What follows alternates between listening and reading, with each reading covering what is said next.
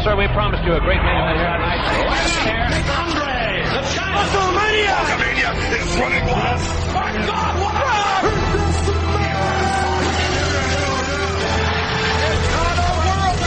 what the It is the world's number one sports and recreation podcast. You know what I'm talking about, of course. It's called Cheap Heat. I am Peter Rosenberg, and I'm joined, as always, by the physically large, physically strong, physically ready, and statless Stat Guy Greg, a k a. Uptown Malcolm. How are you, Greg? Statless is a bit presumptuous. We'll see if I'm statless by the end of the episode. But you're probably right. I'm doing you know great, what? Though. You know, I would love for, I would love for you to prove me wrong. I think the whole Cheap Heat universe would be thrilled for you to come with some big-time stats today. Um, however, we may not even need that many stats because there are so many things to discuss as we take in the Royal Rumble, the fallout from the Royal Rumble, an unbelievable N X T. But before we get to any of that, S G G, we have to start with what happened outside the ring. You know what I'm saying? Yeah. And the biggest, the biggest news from outside the ring is something that we alluded to last week, and it wasn't made official until after we were off the air. It's the X F L. Oh, I forgot. I guess we do have to update that slightly, given that we have more information than we had. Um, so, Greg, what, what was your number one takeaway from the press conference as opposed to what we said here on Cheap Heat, or your top takeaways? My top takeaway was that it how disjointed it felt.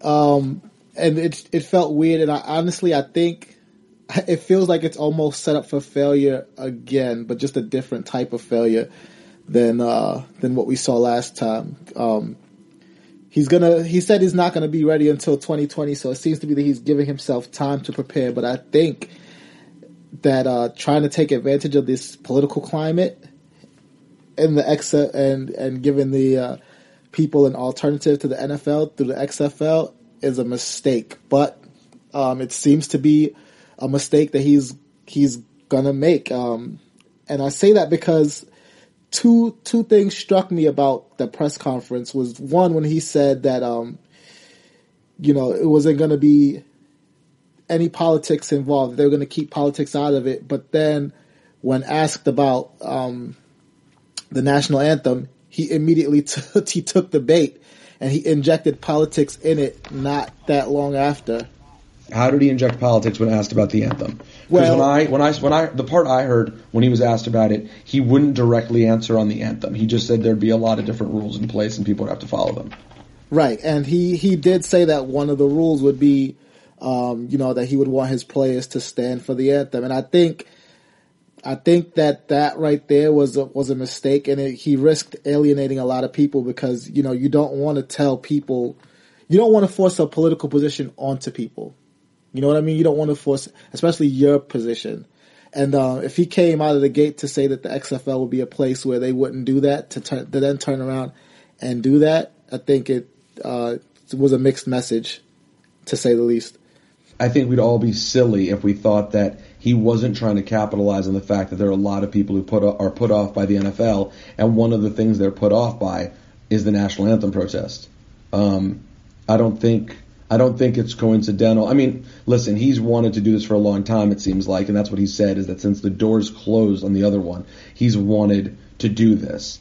However, I do think he sees it as an opportunity with people upset about it, and I guess I wasn't that surprised by it. Um, you know, it may not be the demo that I would be going after if I was trying to promote something for me, um but I do think that's, it's, I wasn't surprised. It's what I thought was the plan. And I'll say this, though. I guess I was, when he was asked whether or not Kaepernick could play, and he said, hey, as long as you play football and follow the rules, you can play.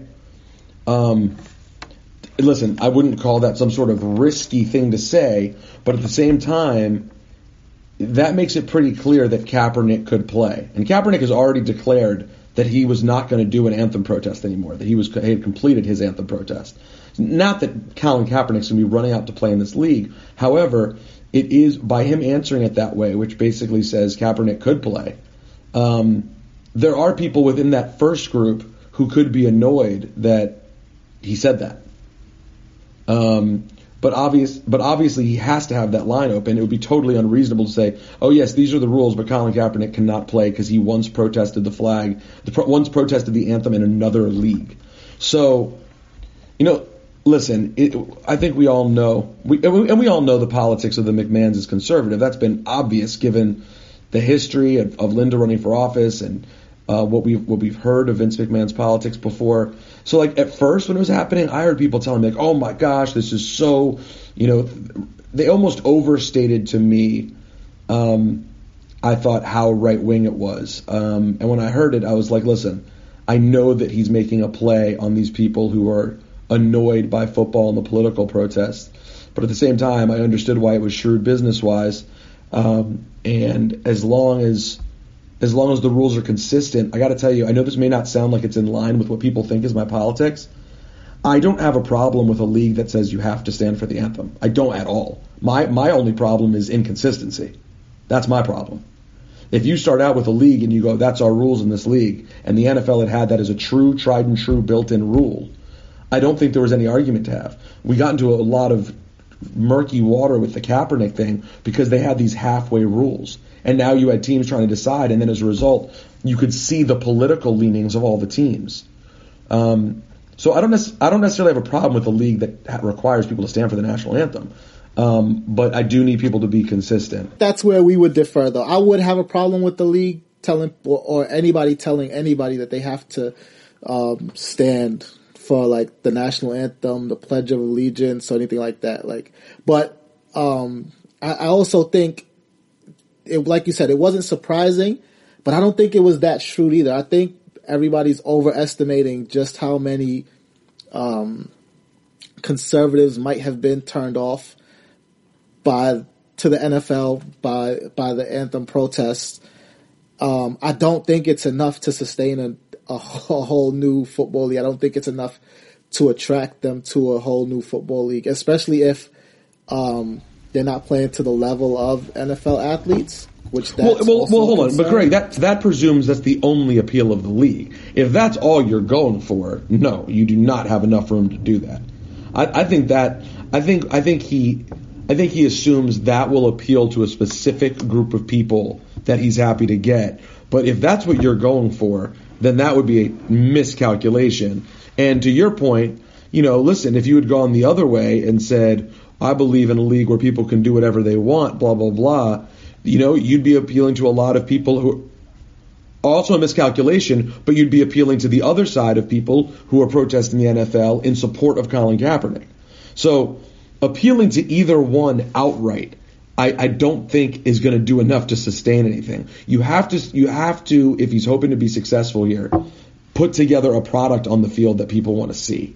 And that, that, let's let's get down. That's ultimately what it comes down to. That that was um that was just a little note to try to uh, gain those supporters. And again, those aren't the people I would necessarily be going for myself, but that is what that is for. And ultimately, the purpose here should be to good, to put good football on the field. Because if you put good football on the field and you offer it in a cool way, as far as consumption, how it's done digitally, et cetera, and you lower the standards from what the expectations were the first time around, I think there is the opportunity to, to get a few seasons out of this and see if you have a chance. But at number one starts with putting a, a, a product on the field that people want to see. And I, and I agree with everything you said one hundred percent. Um, the only thing that I disagree with about the strategy was taking that stance, so like tipping his hand in that way. Um, so early, you know what I mean? And to be fair, he was asked these questions. He he didn't volunteer um, any of this information. And I think, you know, what I would have advised him to do, like if this comes up, is just say that um, we I'm going to put together a committee and we're going to explore the best way to go about this. We want to appeal to everybody because everybody should get to enjoy the game of football. And I don't have an answer for you right now. But by giving an answer, he locked himself into a position that I don't think he wants to be in as a businessman. I, I, think, that's, I think that's a great point. I, I, think that's a, I think that's a totally good point. There were other things he didn't have an answer to. I don't think you had to have an outright answer on this. I think if he had stuck with the original, the one rule that I thought was a headline, noteworthy, interesting, and appealing to people on all sides potentially is saying no one with any criminal record can play at all. I think he could have come out with that and not come out with anything else, um, because that is that issue mostly I, I think affects people who are upset with the amount of domestic abusers they've seen active in the N F L, right? And right. I, so I think coming out with that is is a big statement that kind of may have even gotten overlooked a bit because people were talking about the other stuff. When I think that's actually a more yeah. inter- a more interesting storyline is like, listen, if you he said straight up, Johnny Manziel cannot be in this league. It was basically decided the opening press conference, Johnny Manziel cannot play and Colin Kaepernick could play. Right. Right. So that is an yep. interesting that's an interesting dynamic that kind of ends up getting overlooked. But listen, I'll tell you what, just from the standpoint of my fascination and our fascination with Vince McMahon, like I said last week, it'll be interesting to see how this plays out. Um, and I do think it's good that he decided to give it about two years, because um, that's what it takes to, to give this a, a legitimate opportunity, not less than ten months or whatever it was last time. All right, S G G, right. what else? What else outside right. the ring? Um, that was the biggest news, and I think my next piece of news rolls us right in perfectly into the weekend um, and the week that was, which is Ronda Rousey apparently signed a full-time contract with the W W E. Uh, and she's scheduled to start in February, just in time for WrestleMania. So that, that's interesting. I had not heard. I did hear full-time contract. I did hear several years. What I had not heard was February, because what I was surprised by was her not appearing on Raw the night after the Rumble. You know, I almost expected. I almost yeah, expected. I, I wasn't I, surprised because I heard about the movie. Right, but I mean, it's just one more day. You know, and I, I sort of thought, like, she gave us the spiel about how committed she is to this. I sort of thought we'd see her night one. By the way, we love to get your tweets.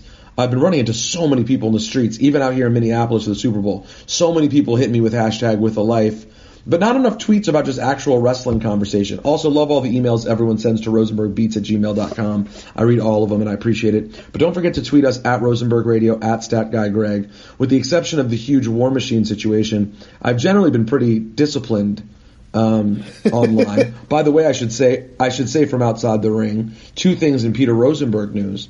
Met War Machine over the weekend. How is he? Um, I, he's fantastic. He's fantastic. I got to tell you though, huge, literally the size of two men. Um, I I hung out with him uh, backstage at N X T. Had a great conversation about the name, about what happened, about how now in some ways I'm always going to be tied to them. Um, cool dudes. Had a totally blunt conversation about not really knowing their work, how the name came about, um, their own funny insight on the name stuff. And anyways, it was a great conversation. Posted a picture with them on my Instagram and Twitter, Rosenberg Radio. And then also, Ange Gold, Um, who's supposed to be working on a show with me and I think only spends his time reading wrestling news, um, told us earlier today, told us earlier today an interesting anecdote from Jerry Lawler's podcast about me that I have not heard yet. Um, I don't want to get into the details of what was said on the podcast, but it was an interesting st- story that he told that I had not heard previously, um, involving a conversation between him and Mark Henry about me that I was not aware happened. So that was pretty interesting. And then lastly, in Rosenberg wrestling news, did you get a chance to check out my um my, my spot with uh, Sammy and K O from the Kickoff Show? I did not. I, he spoke about it on the on the podcast though. The King did. So I, I have the gist of what happened, and I do want to see it because it sounded it sounded interesting to say the least. Oh yeah. I mean, your boy K O coming right after me. High heat. High heat from K O. Refused to talk to me on the Kickoff Show and and tried to push forward the rumors that I pay to be on the Kickoff Show because he's a bad guy, Kevin Owens. And so anyways, uh, that was, if you haven't gotten a chance to watch the Kickoff Show, go on the W W E YouTube or network and watch the interview that we had with Sammy and K O. And I'll also say at the end of the Kickoff Show, we had an interview with Flair that was awesome. You know what the best thing about this version of the Nate is? What's that? Nate at this po- Nate at this point in life only knows how to shoot.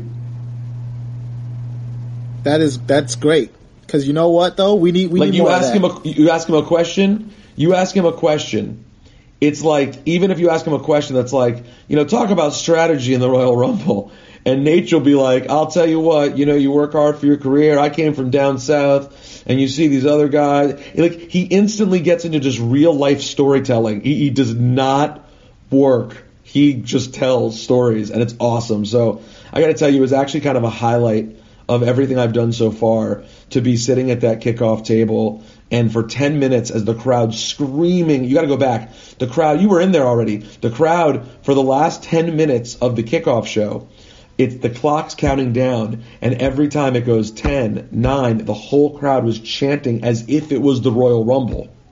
And if you go watch it on the, the kickoff show, the atmosphere in there was crazy. Oh, it was amazing. So if you go watch that, you can hear the crowd while we're doing the Flair interview. It was a highlight. S G G, the word on the street is N X T TakeOver is back, and I have to agree. What were your thoughts on Saturday night?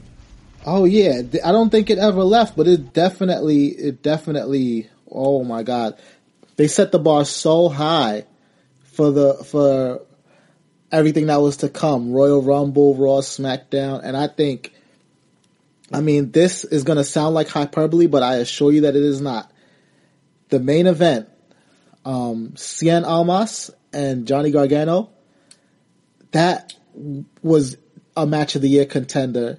Like an early match of the year contender already. And I, I promise you, if it had taken place in Japan, uh, Meltzer would have given it seven stars. It was one of the best matches I've ever seen live. And it's one of the best matches you'll see live on the network.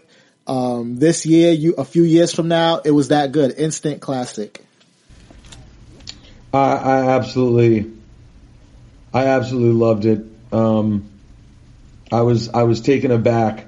But listen, I actually thought there were some stumbles in the early part of the night, if I'm being totally honest with you.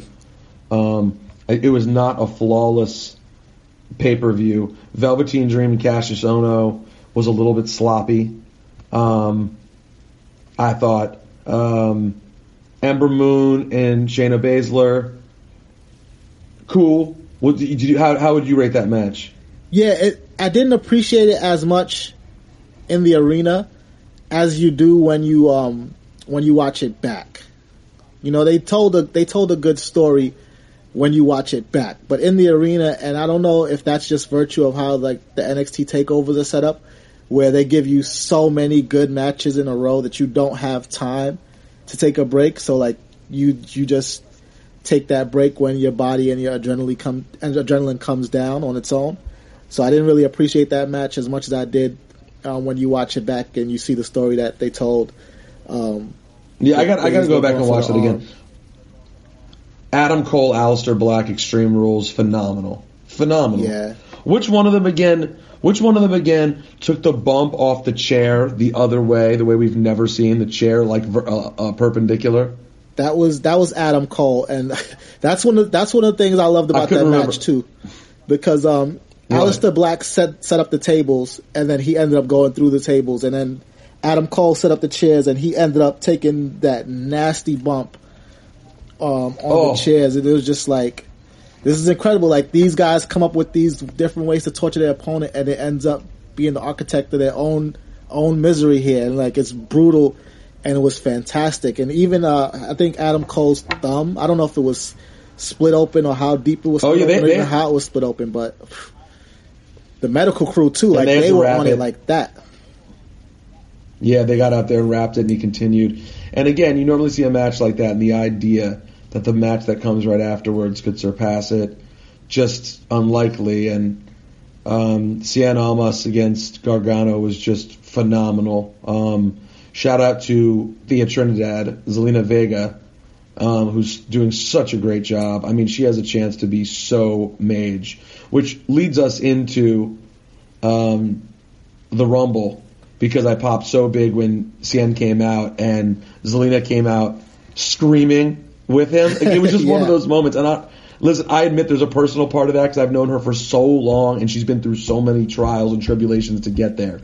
But that energy that she has, that she always has when she leads him down the ramp. Yo, she's like the closest thing we have to Bobby Heenan, with like the yelling and talking in her wrestler's ear. Yeah, and, and I, I like that she has no issues getting involved with the match either. Like, that was another wrinkle to the um, to the main event that I think made it awesome, because um, Gargano's wife is sitting at ringside and has to watch this woman interfere and put hands on her man to the point where she's fed up. It, it was all incredible. Like the, the little pieces that were just put in place all came together so so nicely in that main event. It was absolutely awesome. Um, so okay, let's let's let's break down the Royal Rumble here. I, I don't think there's a whole lot of time we need to spend on the tag matches, on uh, the, the the handicap match. I think the only things to talk about truly are the two Rumble ma- matches and the triple threat. And we'll talk about the triple threat first. Um, a, a sort of clunky, weird match in a weird spot because it's between Rumble matches. But so I was running around and I missed. Were you guys able? You guys were in very close major seats. Were you able to see the brief moment live when Braun and Brock were really going after each other? Um, I didn't notice it live, I, I, but I got a ton of texts and tweets about it. And um, when you watch it back, it, it looked like they were really, like they were real stiff with each other. Pause. It's that moment. If you haven't somehow seen it, you've been busy with a life all week. Go look right now. Just Google the knee with the uppercut. Yeah, with the straight right. Go go look up. Go look up uh, just Brock Lesnar, Braun Strowman on on Google, and plenty of people posted the clip if you haven't seen it. It's relatively early in the ma- match. Braun hits Brock with just a ridiculous knee to the face that's just way too stiff. Any other normal mortal man, you think? I think I think almost anyone else on the roster would have been unconscious. I mean, Brock Lesnar. I, I would agree with that. He's a beast, literally. I, I mean, I, otherwise, I think everyone else goes to sleep. So after Brock gets caught, and, and you can tell momentarily, I mean really momentarily because he's Brock Lesnar, sh- um, rattled, he then throws the fastest uppercut I've ever seen Brock Lesnar throw. Even in a, even yeah. even in shoot U F C matches, he threw a beautiful uppercut that gets Braun's attention. And then right behind the uppercut, he throws a straight, I mean A, bro- a legitimate shoot, Brock Lesnar strike to the face.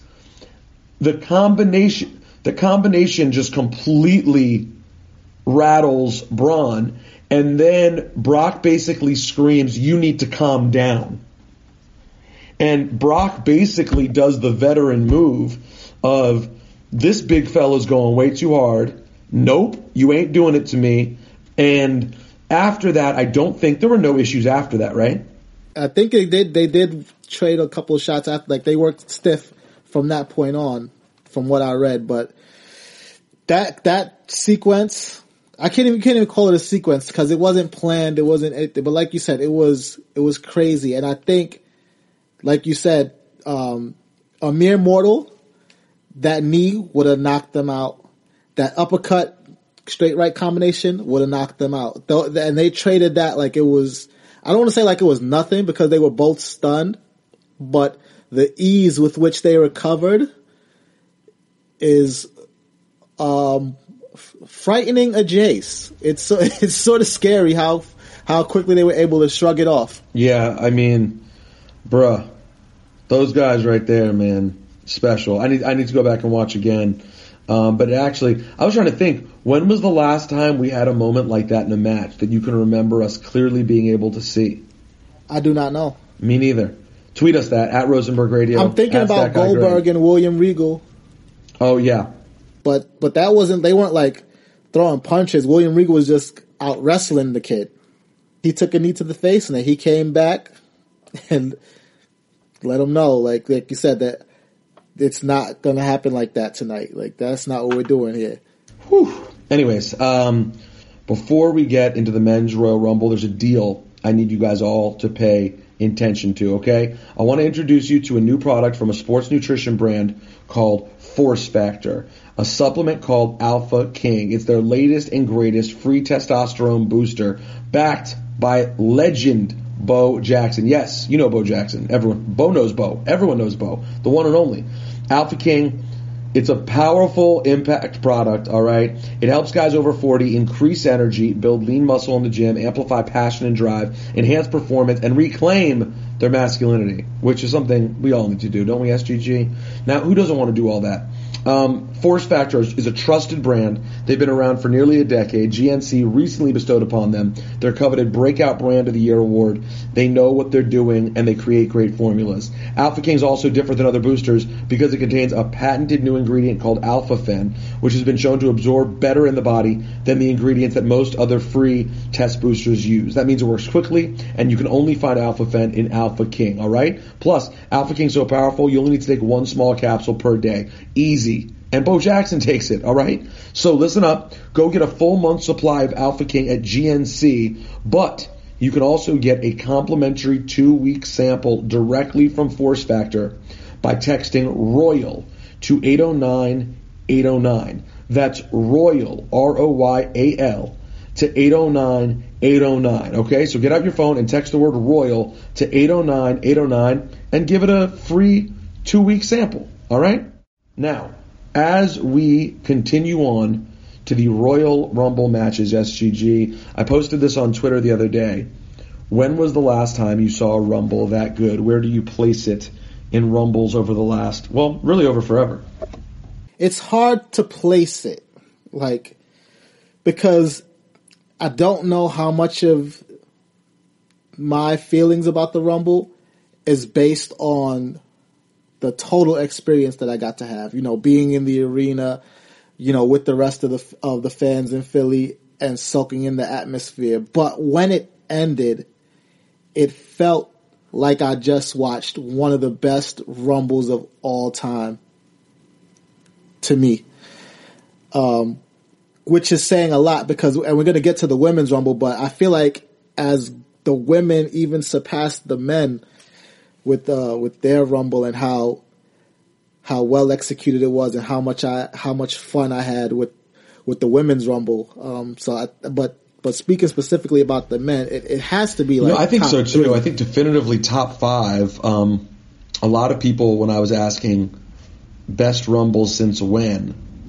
a lot of people were coming at me with ninety-eight, uh you know, oh one, uh, ninety-seven. Um, and it, to me, I was just so damn impressed. Right out of the gate, I thought Rusev and Finn Balor, phenomenal. Absolutely love that as a start. Aiden English coming out and singing, it's just a great start. Um, and then, of course, just talk about some early stuff first before we get to it. The Heath Slater spot, well done. Like, you got to have things like that. Well, not just the the Baron Corbin spot, if you really want to call it that, where like he resets the he resets the table. He knocks everybody out. He knocks them out of the ring. Um, obviously not over the top, but he lays everybody out. And as Heath Slater's coming down, um, he doesn't even realize what's about to hit him, and that sets up the the Heath Slater spot where everybody. Everybody takes their cheap shots on the way to the ring, which I, I loved. I loved it. I mean, I know he's got kids, and you don't want to see anybody um, get the short end of the stick like that. But I, I loved to see them one by one just come down and attack him. Oh, it was awesome. And yeah, I was I was actually thinking the Corbin thing separately, but you're right, it was together. And I thought it was a good spot for Corbin. You know, I thought Corbin was going to have a longer run in the Rumble, just because I thought, like, you know, the way the year started. We got to see they've got they, they're not giving up, and when he got eliminated rather quickly, I was like, oh, maybe not, and and then to have him just taking it out on everybody, I thought was a again. Here's the number one thing when I was watching old Rumbles leading up to this one, and th- people overstate this when we're talking about matches because a lot of times you don't know what it means when you say it, but I think with the Rumble it's more obvious, and that's telling stories with your match. And in the Rumble, it's very clear because there's two ways you can have a match like this. You can have like a battle royal where everything's totally random, or you can work storylines throughout the match. And in both Rumbles, but I think particularly the men's Rumble, the stories were told. Um, a, a lot of people's stories. Yeah, stories in particular is a good word, because like the Heath Slater, Heath Slater's journey, even to the ring, is is was a story. Um, and it wasn't like a ten second story like everybody else that got their entrance. It was it was like a real a real saga for him, um, through a bunch of different entrances. Big E even fed him pancakes at one point before he got a chance to get in the ring, and then he finally gets in, and then he gets an elimination.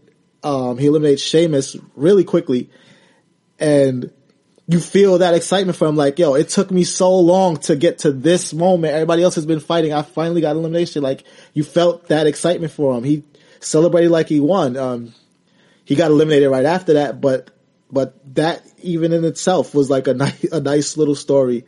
Um, and then towards the end, I don't want to fast forward too much. You had the old guys versus the young guys, or the old guys versus the new guys, rather, with um, Cena, Orton, and Rey standing tall, facing off against um, Roman, Finn, and Nakamura, which was a nice. And then, nice and, moment then to did, see. and then did Roman and Cena team up, team up momentarily too? Or, they did. Listen, we, yeah. you got a Final Four that I think was awesome. Um, that's exactly who you'd want. Um, Cena, Reigns, Nakamura, Balor. I could have used a few more surprises, and I argued with some with Zach, our buddy Zach Linder, about this, because, you know, he's like, oh, you know, there were a few surprises. I, I don't consider – I loved seeing Adam Cole and Almas in it, but those aren't surprises to me. At this point, a couple of N X T guys, no. I mean, it's cool. It, it, so? It's a pop. It's not a surprise. I mean, they work there. Like they do, but, I mean, especially after the night that those two had on Saturday – Um, Adam Cole almost lost his thumb and then almost got broken in half, and then you think he's going to show up in the Royal Rumble? I didn't. I'm glad he did, but I didn't think he was going to pop up. How about up. this? It may be surprising, but I don't consider it a like surprise entrant. He wrestled in the same ring the night before. Like I, it's just not. It's just not what I'm looking for, and we'll get to it, because that's to me what made the the Women's Rumble so great.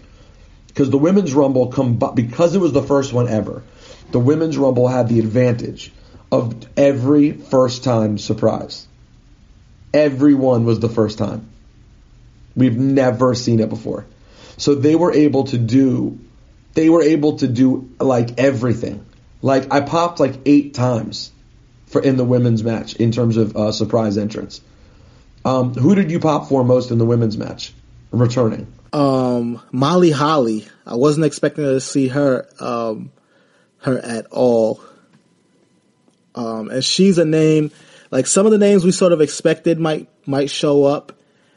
Um, and I'm pretty sure that last week when we were running through the names of the women who might show up, I, I like the Bella Twins too. They were, they were my favorite surprise just because of how they were utilized. Um, they came in back to back and then they immediately teamed up and went to work on basically everybody.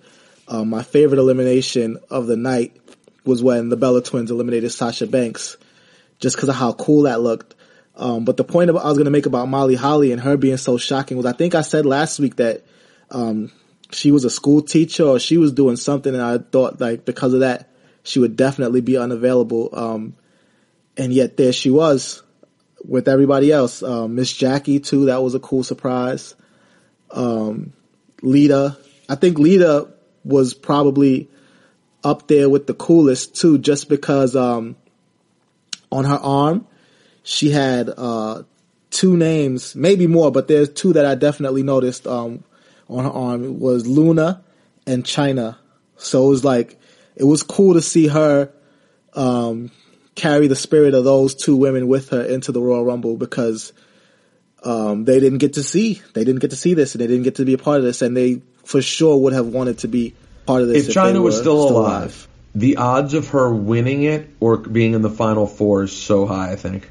I Stephanie like McMahon gave China a shout-out during the match, which I thought was promising in terms of the future of China and her legacy with the W W E. When it comes to surprise that pop, yeah, I love Molly Holly, especially because the best part about Molly Holly was that like she has the ultimate mom cut, and then she shows up and... And was just awesome still. Looked great. yeah. Um, You know, Tori Wilson was better than I expected. I mean, the funny part is, if Tori Wilson had been in a Royal Rumble in two thousand seven, she probably wouldn't have gotten any eliminations. Um, but she actually kind of seems better and more credible now because she's become like this fitness guru. So it, Tori Wilson actually, I think, appears more credible in twenty eighteen.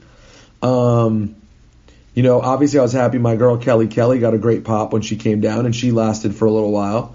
Lita was a total... I mean, Lita did a great job working people because she complained about not being invited to Raw twenty-five. And uh, once that happened, I started thinking, oh, didn't we talk about it on the podcast last week? I did, right? I said I did expect Lita we to come did. back. Um, yeah. And then, you know, at the end, I ended up being totally shocked by Trish. And that was another cool part, was that by then you're expecting Rousey. Now, the result, I thought, because everyone expected Rousey, was that when it was Trish, her pop was a little muted because people were confused, I thought.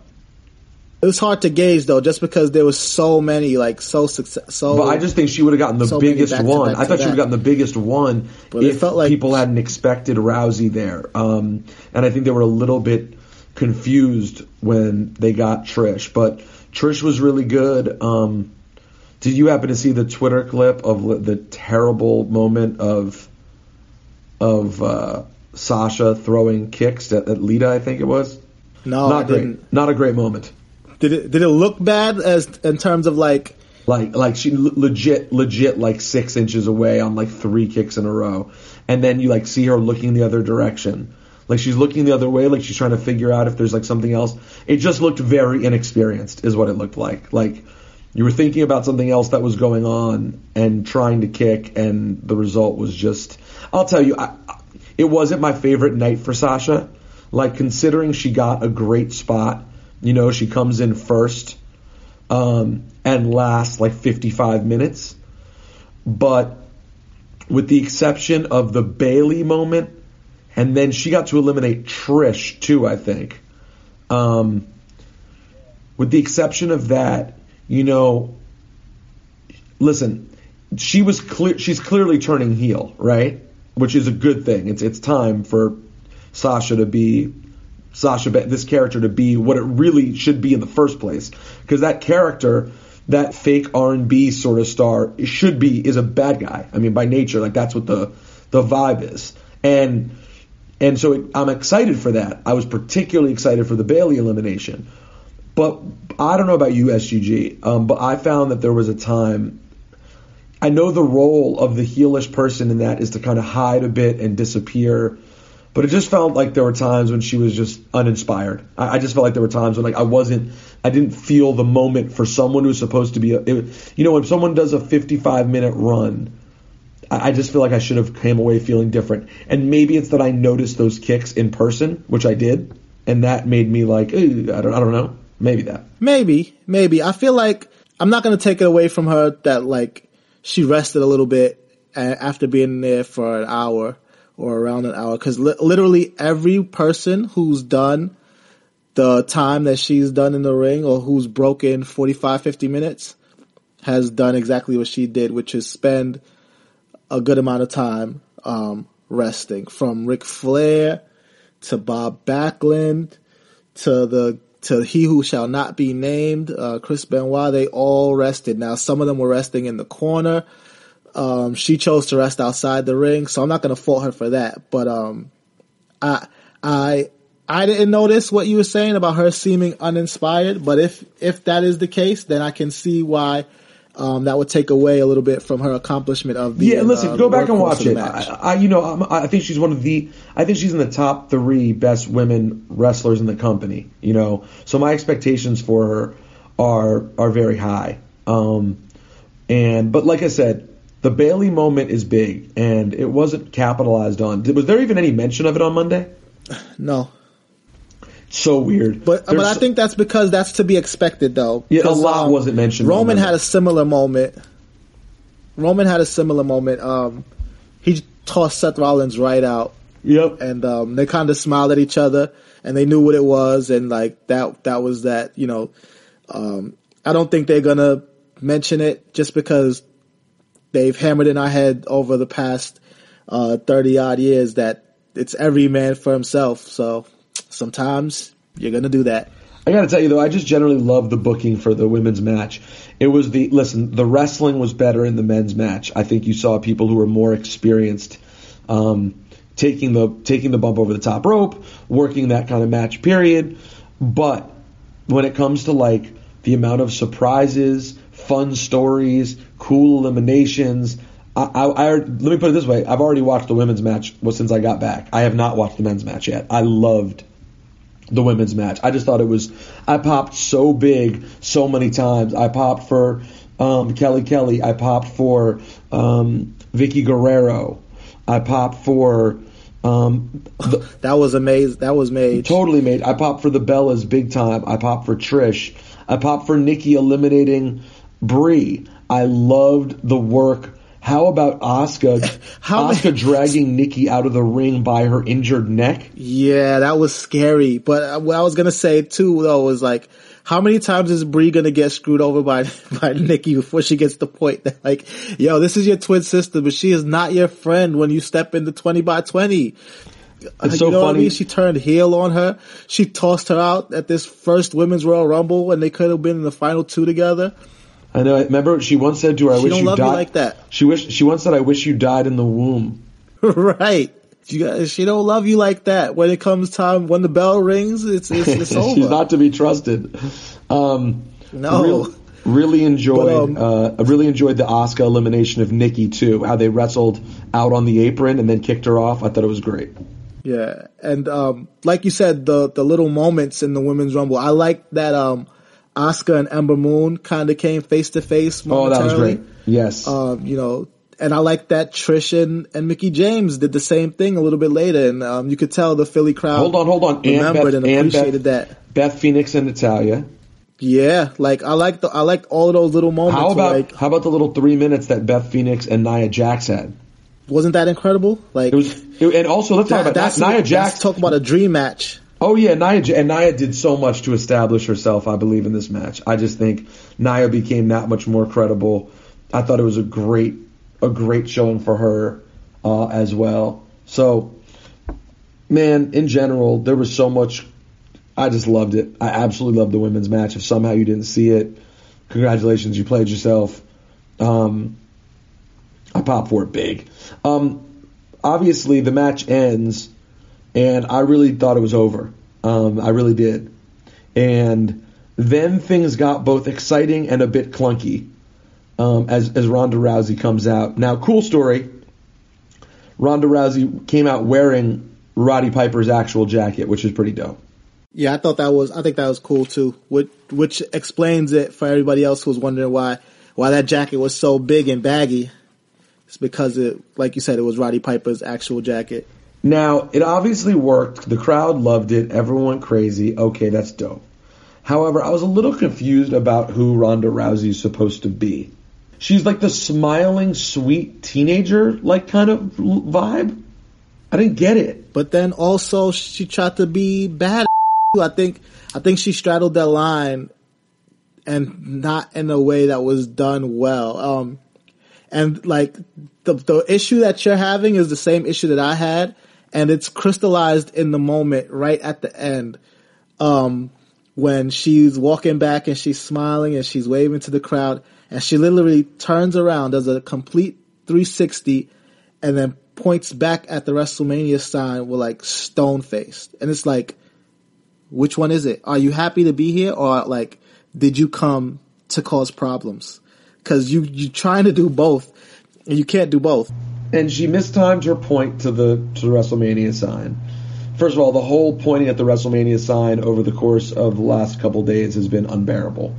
Um, we're not going to have time to spend on Raw or SmackDown this week, but a lot of let, let me sum it up for you. A lot of pointing at the WrestleMania sign. Um, so yeah, I just was like confused. She looked like she was like rebellious teenager, especially coming out to the song she came out to. Which is like, it felt like I was watching an episode of Freaks and Geeks. It was just weird. Um, I'm a little confused by what that character is supposed to be. I was going to say, before anybody jumps on you about that comment, I I, I agree um, with your sentiment about her theme song, but that is her theme song that she's been using in uh, in M M A for years. Um, and that's great. And I watched most of her M M A career. Um, but yeah, honestly, I don't know if I want to do anything that holds on to that either. Because guess how the last few results were in M M A? Well, that's why she's Not here. Not that tough. So, well, that's part of the reason why she's here. So maybe um, it was time for a fresh, maybe a fresh start, maybe a fresh start, a slightly more gangster song. But anyways, um, listen, obviously the crowd really reacted to it. And they got to have the Women's Rumble moment. Now listen, do I think it overshadowed Asuka a little bit anyway? Yes, I do. I still think it sort of over uh, outshadowed, overshadowed what the girls did. Um, you know, I would not have hated, after an amazing Rumble, I would not have hated some sort of announcement, you know, like at the end of the Rumble saying, you have to tune into Monday Night Raw tomorrow at eight o'clock sharp. We have a major announcement or something. Yeah. And then she opens that.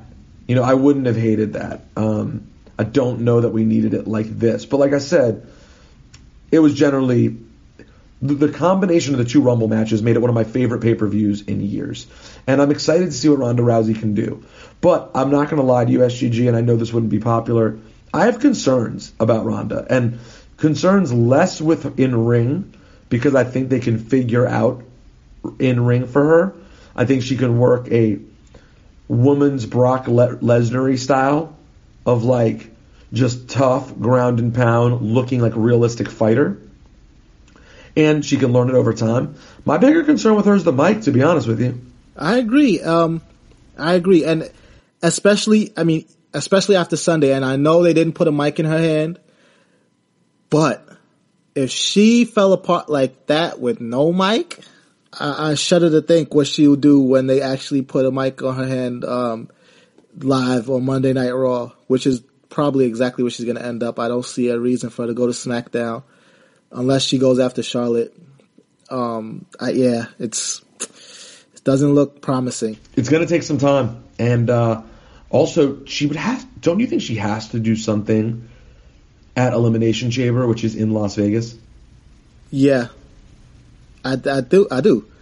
Um, she, like, she, she's not going to wrestle. I'm sure. I'm sure she won't have a match yet, but like, she has to. She has to appear, doesn't she? Even if she, even if she like attacks somebody on the ramp on the way down, or, but she can't do that either because Shayna Baszler is kind of running with that gimmick in N X T. So like, she can't come in and do the same thing. But I agree that she has to be involved in some in some way. I don't think they're going to throw her in the Elimination Chamber, but I don't think they announced the spots either, so we'll see. But she does have to be involved in some way, I agree. S U G, do you have a... We, last week, for the first time in maybe a year, we skipped the Black Power ranking. Oh, my goodness. I, you know what? I didn't even realize that. And this is going to be the first Cheap Heat of February by the today? time people listen to this. Oh, of course I have, have some today. Right? Do you have, do you have a special... Of course I have some. All right, today. Well then uh, let's do it right now. Uh, I'm black, y'all, and I'm black, y'all, and I'm blacker than black, and I'm black, y'all, and I'm black, y'all, and I'm black, y'all, and I'm blacker than black, and I'm black, y'all. I'm blickety black, blacker than black, black, I'm blacker than black, yo, because I'm black and I'm black. Yo, I'm black and I'm black, and number y'all, three, and I'm blacker than black, um, and I'm black, y'all. I'm gonna, and I'm first I'm going to give an honorable mention to... Um, Devon Dudley, one half of the Dudley Boys. We forgot to mention this amidst all the the chaos of, of the Royal Rumble and the fallout from Ronda Rousey showing up, but the Dudley Boys are going into the W W E Hall of Fame. Um, so I'm going to give an honorable mention to, to Devon Dudley. Um, and in a number three, I'm going to throw in uh, Jacqueline. Um, She came back looking exactly like she did when she left, which is, it's not that crazy. Black don't crack, but it was amazing to see her still be able to come back and, and work that style and be a part of this historic night for, um, for the women in the W W E. S G G, I'm going to agree and disagree. I thought in the ring she still looked good. I think physically she looked a bit different. I, I don't know if, I don't know if she's the glowing example of black don't crack that is so often true. I think there's a slight I'm crack. gonna give it to her. I think there's a sl- slight she, she did, crack. All right, a slight, slight crack, slight crack.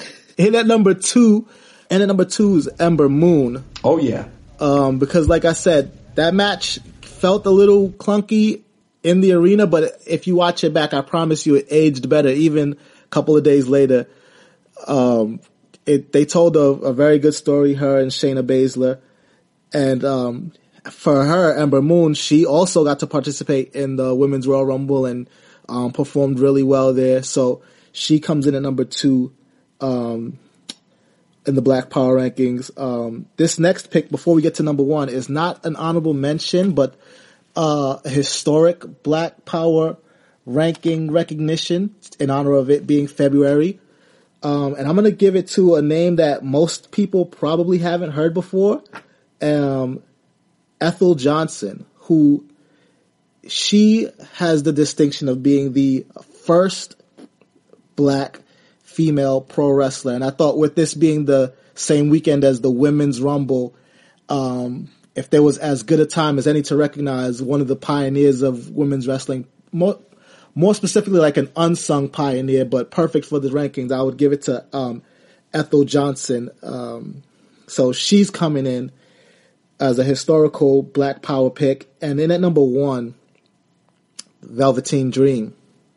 Because, I mean, I I agree with you that there were some spots in uh, the Kassius Ohno match that felt clunky. But to me, um, Velveteen Dream and Kassius Ohno, I think they told a really, a really great story. I liked him coming out um, with the boxing gimmick. I liked that he knocked Kassius Ohno out um, at the beginning of the match and then tried to, they, Kassius Ohno spent the rest of the match trying to knock him out with the elbow.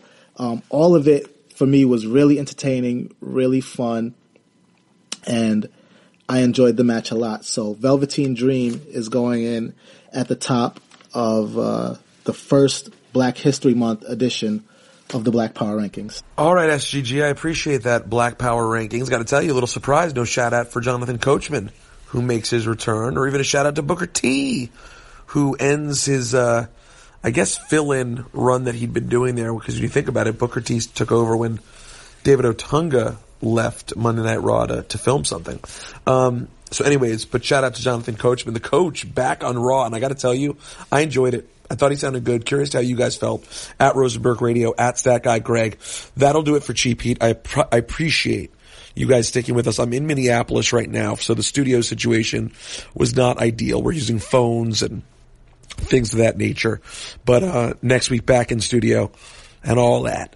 Rosenberg Radio, Stat Guy Greg on the Twitter, rosenberg beats at gmail dot com. You want to email me directly. Um we'll be back next week with a lot more to get to, including some more on the Mix Mac Challenge, which we didn't get to, including the budding romance between Alexa Bliss and Braun Strowman. Oh, and do remember, um stay mage.